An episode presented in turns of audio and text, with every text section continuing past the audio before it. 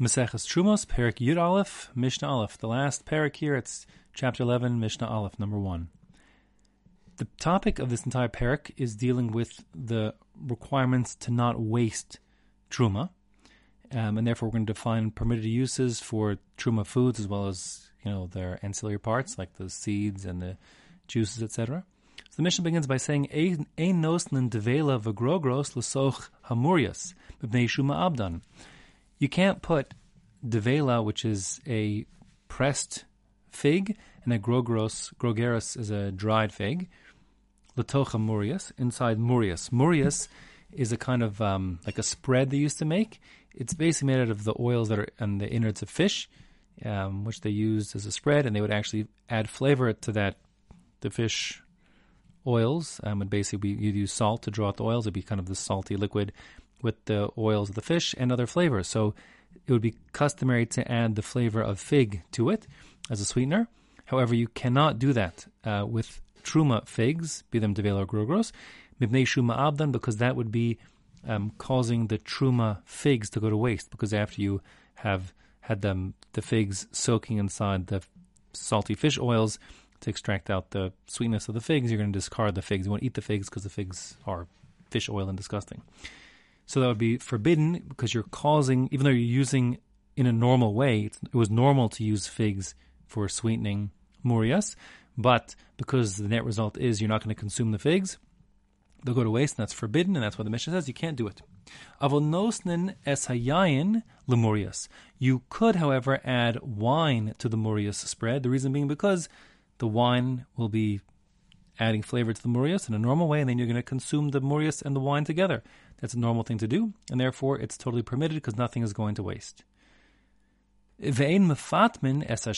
If you have, let's say, olive oil, you can't um, add sh- uh, truma spices to the oil to add um, a fragrance to the oil, which then could be used as like you know, as like a like a perfume type thing. Um, aval es let me stop one second.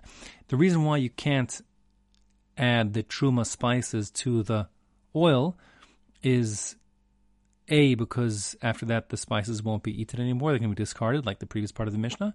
And B, a separate reason is as far as the oil goes, before you added the spices to make it like an aromatic oil, so the oil was regular olive oil, and you'd have consumed it as one eats olive oil.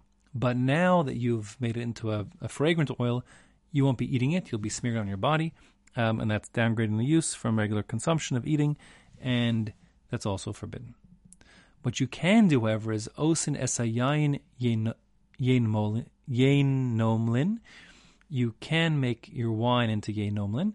Um, that was a drink they used to have, and they would add honey and pepper to the wine, something like a first cousin of modern day sangria, let's say.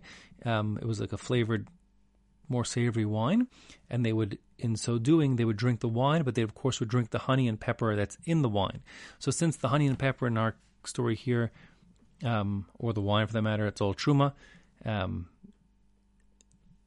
since that's all normal usages of these truma foods, if the wine was truma wine or the pepper was truma pepper, etc., um, that's going to be okay because that's a normal thing to do, and you're going to consume it normally.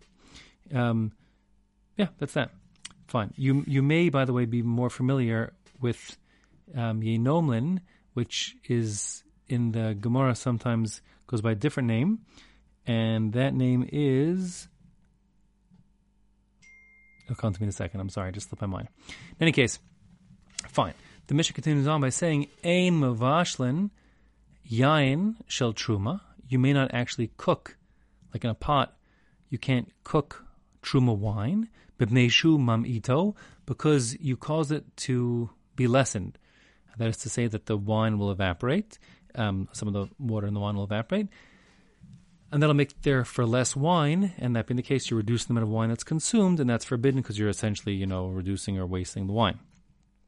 A second shot, by the way, the Bartenura brings is that you're reducing the number of people who want to eat that wine, because wine that's been boiled is less desirable, and therefore fewer people would want to drink it, and therefore that's forbidden, making fewer ready consumers of this truma wine.